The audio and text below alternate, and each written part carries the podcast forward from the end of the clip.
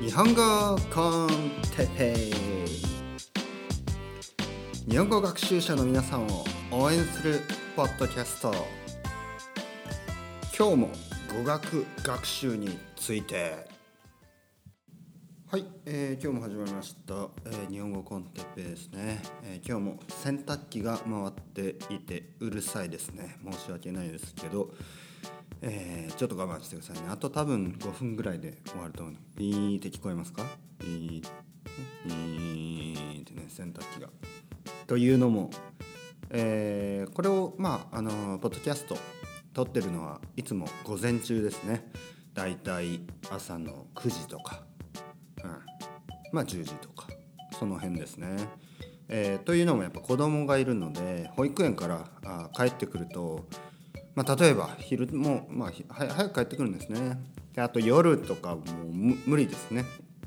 夜とかまあ無理無理というかまあ取れる、えー子供が寝た後にね、えー奥さんに任せて、えーまああ部屋にこもって取ることもできるんですけどまあ個人的にはあまり夜にいろいろこういうクリエイティブな、ね、クリエイティブかっこいいですね。響きがかっこいい、えーまあ何かこう作ったりかん、まあ、勉強もそうですね。勉強もあんまり僕は夜はしないタイプですね。もちろん生徒さんの中には生徒というまあ僕の生徒じゃないですけど、えー、と日本語学習者の方の中には夜しか時間が取れなくて夜しか勉強できない人いると思いますのでそういう人はあのもちろん夜、えー眠いかもしれないしまあ逆に眠くない人もいますよね。夜じゃないと目が覚めないとかね。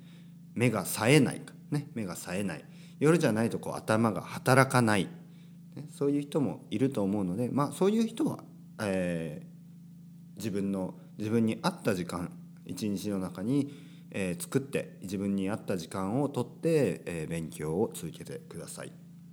でも僕は個人的にはですね午前中、えーにいろいろするのが好きですね。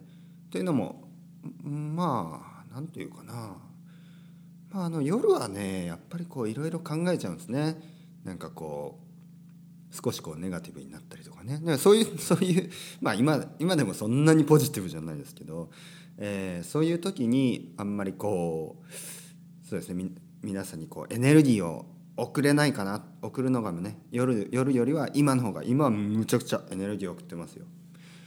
というのも、えー僕が思うですね、えーうんまた「えー」とかね「あー」とかばっかり言ってるけどこれは自然な話し方なので、えー自然な話し方もちろんまだ「えー」とか「あー」が少ない人もいますよ、うん、でもそういう人がまああー まああーとかね。そういう人が自然に聞こえるかというとまあもちろんえー、とかも「えー」とか「あー」とかしか言ってない。ね。いいんですよ。日本語ってそういうことそういうものなんだよ、ね、日本人ってそういう喋り方。日本人ってそういう喋り方するでしょ？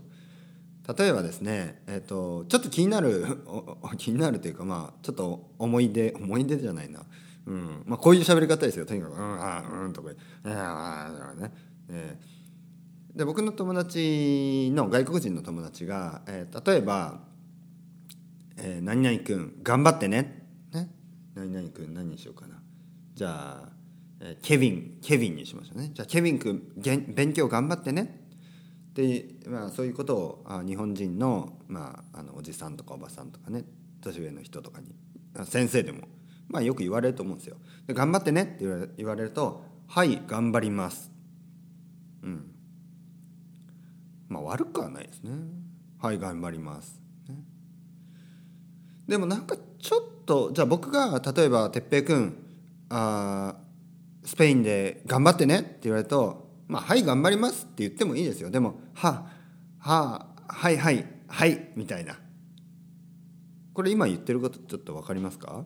あの日本人はですねあんまりこううんなんかこうまあヨーロッパ言語ですね。例えば英語だと「I think so」とかね。スペイン語だと「えーえー、ん？C C うん。C C C よくれよとかね。よくれよ系とかね。僕は私はそう思いますとかね、えー、よピエンソ系とかね。ピエンソ系とか、えー、そのまあ日本語でもそういう話し方はできるんですけど、まあ、そういう話し方をしない人が多い、うん、あのはっきり言わないんですよ。とにかく。もちろんはっきり言うことはできます。はっきり言うことはできるけどはっきり言うとどういうふうに聞こえるかというとやっぱりちょっとこう、えー、ビジネスライク、ね、ちょっとこう仕事っぽく聞こえたりちょっと冷たく聞こえてしまったりするんですね。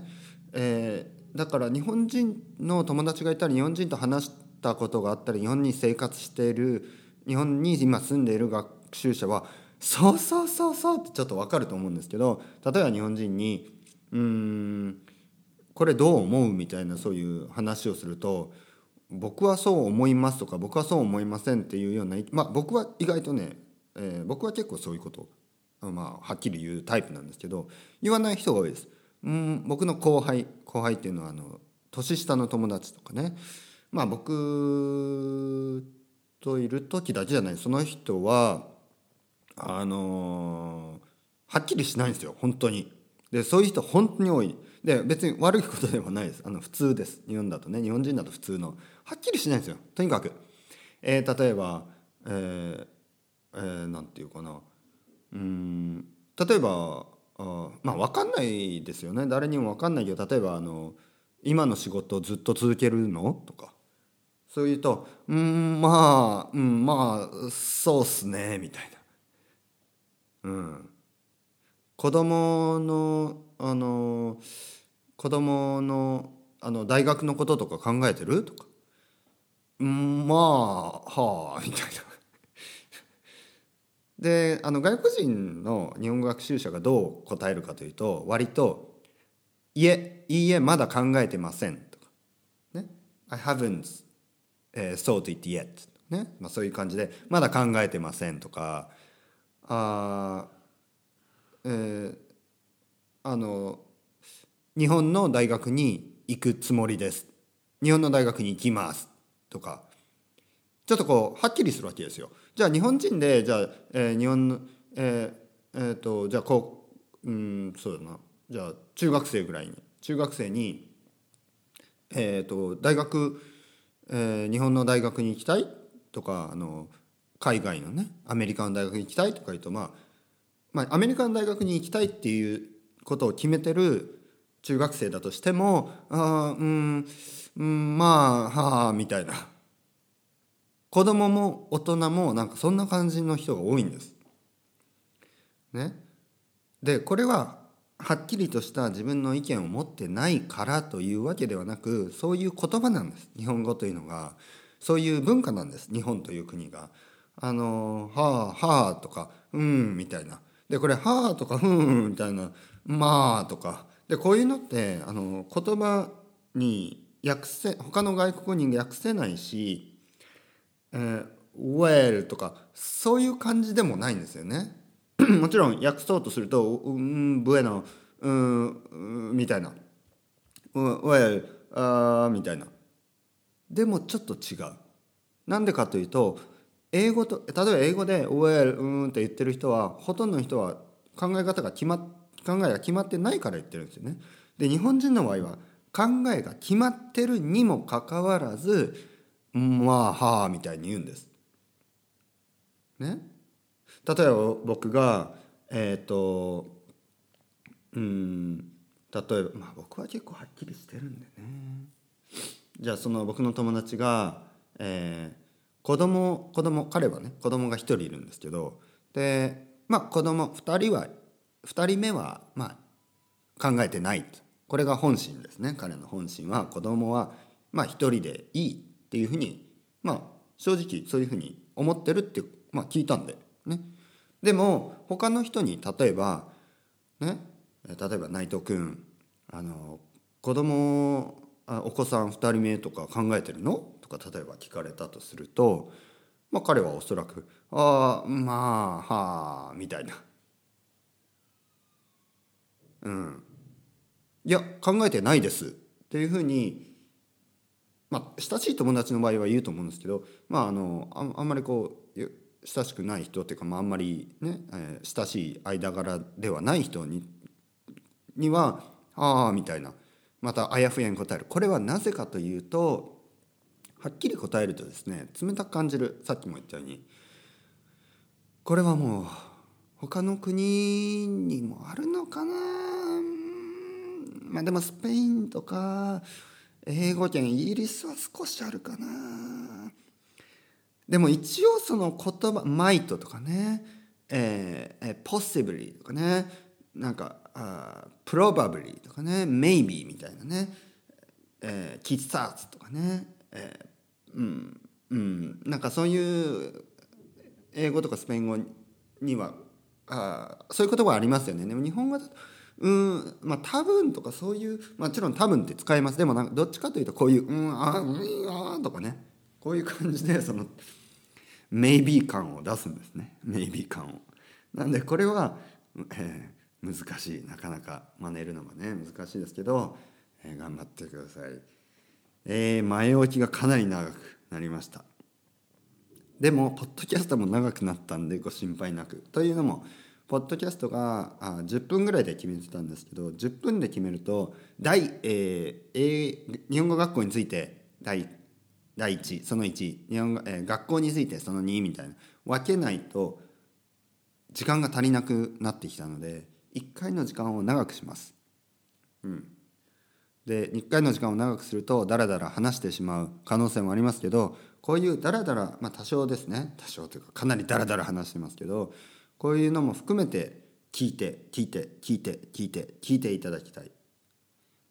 うん、その理由はというと日本語ポッドキャストみたいな NHK とかねいろいろやってますけどはっきり言ってこうまあちょっとアーティフィシャル、ね、ちょっと人工的な匂いがしますね。なんかこうまあまず台本が決まってて、ね、トランスクリプトが決まっててそれを読んで、えー、まあ2分に収めたり4分に収めたりまあ5分ぐらいで終わらせたりするんですね。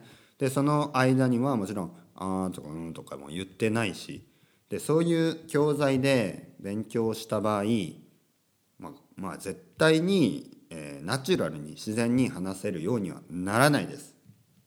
うん。いつも言ってるように。まあ日本に住んでる日本語学習者の方はまあまだいいとしても、まあ僕みたいなね、えー、こういう自然なね日本人の話をね話の仕方をだこんな感じでしょ本当にこれ今聞いてる人で日本人とたくさん話してたり自分の奥さんとか自分の旦那さんが日本人だったりすると僕みたいなね今ここんな感じの話し方をするよね日本人ってって分か分かると思うんです。ただえっ、ー、と先生しかね知り合いの人がいない知り、えー、知ってる日本人が先生しかいないような、えー、人だと、まあ、そういう国ねそのその、まあ、ヨーロッパでも小さい国とかあそういうとこにはあのほとんど日本人がいない、まあ、僕の住んでるバルセロナでも本当にいない。ね、例えば皆さんね思ってる日本人の、まあ、90 90 95%は多分中国人です。ね。あの 見た目じゃ分かんないと思うんですよね。ほとんどの人には。うん、僕にも分かんないです。はっきり言って。ああたまに分かるかな。うん、たまに分かりますね。ああの人は中国人だな。あの人は韓国人だな。分かります。でも結構最近分かんない。うん。言葉を聞くまで分かんないですね。やっぱりファッションがね似てきてるんですね。ファッションが、世界中似てきてるので、まあ、髪型ちょっと違うかな。うん髪型ちょっと違いますね。なので髪型で分かでも分かんない時も多いですね。特におじさんになるとね。うん年を取るとどっちかなと。でもおそらく95%は中国人。そしてまあ90%うん。やっぱ中国中国の方多いですね。スペインはね。なんで90うんそうですね。あと少し韓国人ともうほんの少し日本人うん、僕の特に僕の住んでるエリアには多分僕は一人だけ、ね、日本人、えー、日本人一人だけ寂しいななんかねえー、なんでまあそういうまあまあまあバルセロナはまあ日本人がまあまだまだいたとしてもいない国もいっぱいあるわけですね。でそういう国の人が日本語を聞く機会はその日本語学校の先生しかいないと思うんですね。で日本語学校の先生の話す日本語の話し方というのはこれはあの日本語を教える先生になるためのコースの中では、えー、よく、えー、使われる単語なんですけど、えー、ティーチャートークというふうに言います。これはどういうことかというと先生が使う話し方のことをティーチャートークって言ってますね。えー、なので例えば「おはようございますカルロス君昨日は何を食べましたか?」「ああそうですか。パエリアですか。先生は昨日の夜お好み焼きを食べました。お好み焼き知ってますか？お好み焼きというのは関西地方の食べ物で大阪などが有名ですがじゃあそんな話かしないか。まあとにかくあのー、なんかこうそういう NHK とかねそういうオーディオに似たようなはっきりしたちょっとアーティフィシャルなあの人工的な話し方人工もちろんどんな話し方も人工的ですよちょっとこう不自然なね話し方ですで、えーまあ、そういうのに慣れてると日本に、着いた途端日本人の言ってることが分かんないっていうふうになるんですね。えー、そのもちろん初級者の場合はそこから勉強を始めるのもいいと思いますけど今日のトピックとして今日話しか話したいことね、はい、本題に入ります、えー、語学学習について。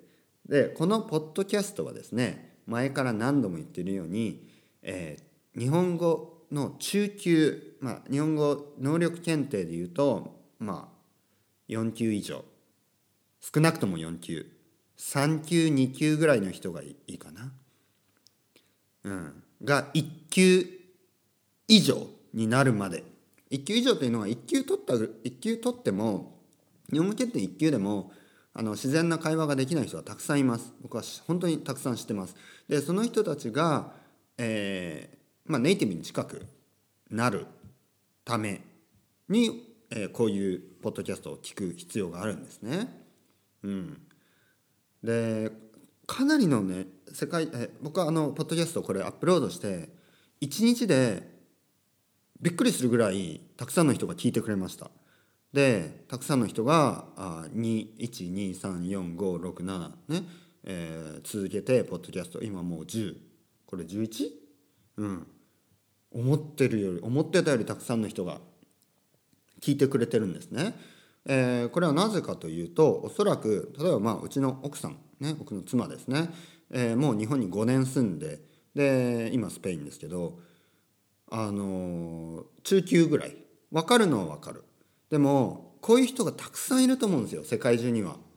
ね。その奥さんが言ってたあ日本語学校の生徒さん他のクラスメート日本で例えば1年とか2年とか日本語勉強して自分の国に今戻ってる人、ね、あとは日本で3年間4年間仕事をしてで今自分の国に戻ってる人、うん、で自分のパートナーとか自分のあの配偶者、ね、奥さん旦那さんがあ日本人でで、まあ、中級ぐらいの日本語レベルの人。日本に今住み始めて2年とか3年経って中級レベルの人。その中級レベルの日本語学習者が本当にたくさんいるっていうことを今回学びましたね。学びました。その反響の多さね。ポッドキャストを聞いてくれてる人の数で分かりました。でその人たちがさらに、えー、まあ、レベルを上げてね、えー、勉強を続けてでもっと自然な日本語を話せるようになるために僕はこのポッドキャストを続けるしね、そういう皆さんを応援し続けたいと思います。というのがやっぱり中級の人っていうのがあのすごくもったいない気がするんですね。中級から上級になればもっともっとこうあ日本人しか日本人がこう、えー、読んでたり聞いてたり見てたりするコンテンツが分かるようになるしもっと自然に話せるようになるしもっと分かるようになるし、えー、日本人の友達が増えるだろうしでも中級レベルはうーんやっぱり、まあ、うちの奥さん見てても分かりますけど分かるけどあんまり喋れないしちょっとフラストレーションがたまりやすいですね中級っていうのは。ね、かといってコンテンツも少ない。中級の人が勉強できるような教材とかあ教材はあるけどその自然に学べるようなあのリスニングとかあこういうポッドキャストが本当に少ないです日本語は。スペイン語とか英語はたくさんあります。でも日本語はすごい少ない。なので僕はこうやこうこういう、えー、こういう こういうこういうこういうもうね話がまとまんないな。20分ってまとまんないですね。でも次回 また続けて聞いてください。さようなら。バイバイ。 Ciao ciao ciao。 Adiós。